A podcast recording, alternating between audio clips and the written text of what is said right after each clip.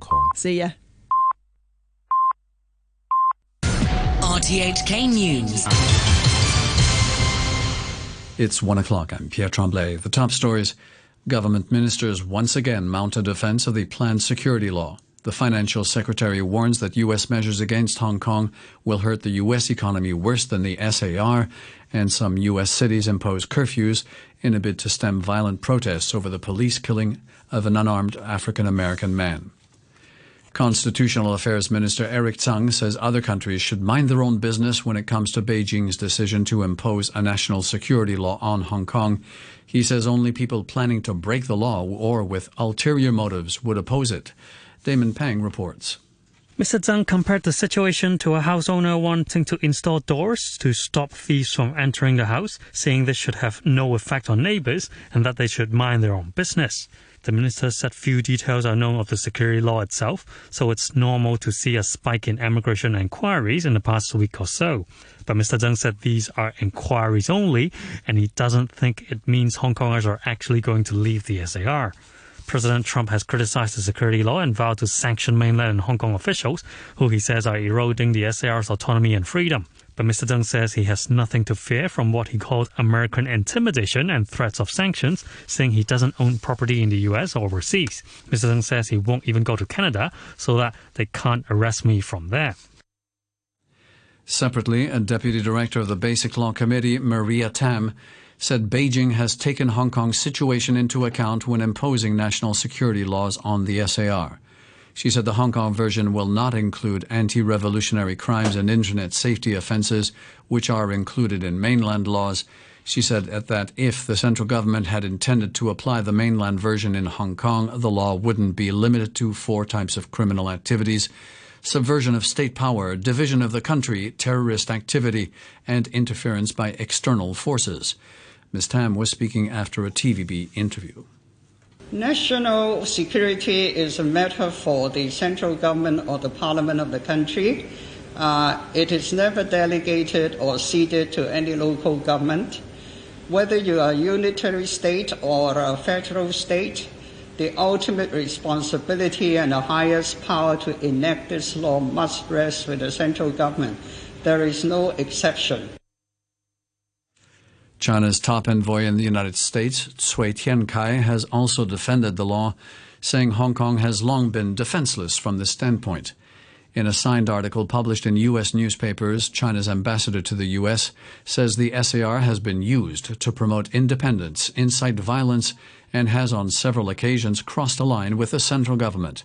He added that foreign forces have increasingly been meddling in Hong Kong affairs, pushing the SAR into chaos and endangering national security. The top diplomat also said the upcoming security law will make Americans who live and work in Hong Kong feel safe. State media also lashed out at possible retaliatory moves by the United States to impose sanctions and end Hong Kong's special status if Beijing imposes new national security laws. China Daily said the latest move taken by President Donald Trump would hurt the United States and would unite Hong Kong with mainland China. The state run Global Times said China has already prepared for the worst and that the extreme tactics of a superpower like the U.S. are nothing less than chronic suicide. Meanwhile, the financial secretary Paul Chan said the U.S. decision to revoke Hong Kong's special trade status will do little harm to the SAR but would hurt the U.S. more. Writing in his blog, Mr. Chan said Hong Kong's direct exports to the United States accounted for less than 0.1% of the SAR's total outbound shipments.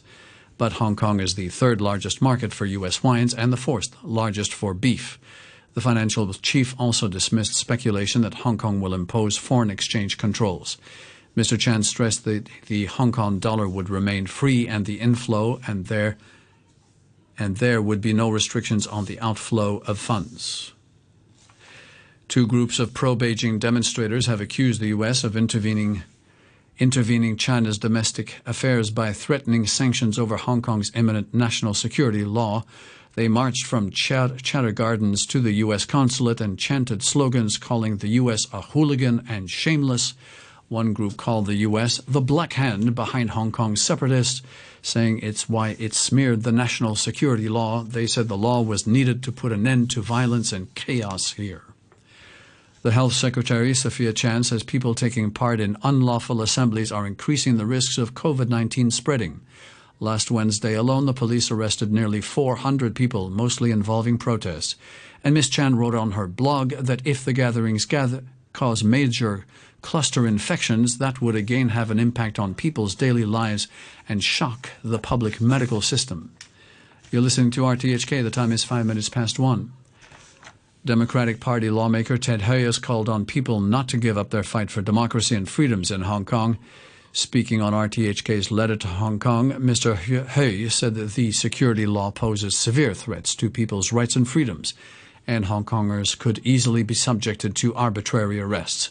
He said he's also concerned that Beijing will be allowed to establish enforcement mechanisms in the city liaison's office is already notorious for constantly interfering with Hong Kong's internal affairs, including legislative council elections. Another office in Hong Kong in the form of an enforcement mechanism will only enjoy even more power. If cross-border law enforcement is allowed under the law, they will bring in mainland's twisted understanding of rule of law and their infamous law enforcement ways to Hong Kong this will pose a serious threat to Hong Kong's rights and freedoms. Overseas, widespread violent protests have erupted across the United States over the killing of an unarmed black man by police. At least 30 cities have been hit by demonstrations. In Chicago, protesters threw stones at riot officers who responded with tear gas. For the second day running, crowds converged on the White House in Washington, D.C. Police cars were set on fire in Los Angeles, Miami, and several other cities. In Washington, D.C., this unnamed protester addressed the crowd. It does not matter what job you have, where you live, how many degrees you have. If your skin is black, you're automatically a threat. As long as they use their skin color as a weapon, they were serious as a threat. We have to change the narrative today. In the city of Minneapolis, where George Floyd was killed last week, police took concerted action to try to disperse protesters. They drove back a large crowd who were defying a curfew. The BBC's David Willis reports. Officials in Minneapolis had promised a massive show of force in response to five nights of protest, which have led to arson and looting. Thousands more National Guard officers were drafted in, and the state's governor, Tim Walz, urged people to stay at home. But shortly after a nighttime curfew came into place, police again fired tear gas in an attempt to disperse a sizable group of demonstrators. In Los Angeles, officers fired rubber bullets after clashing with protesters, during which several police vehicles were set on fire. The number of recorded coronavirus cases around the world has just passed 6 million. The BBC's Steve Jackson reports. The 6 million figure is for officially confirmed coronavirus infections, as reported by governments around the world. In reality, the number of cases is thought to be very substantially higher, with many people suffering no symptoms and limited testing in a lot of countries.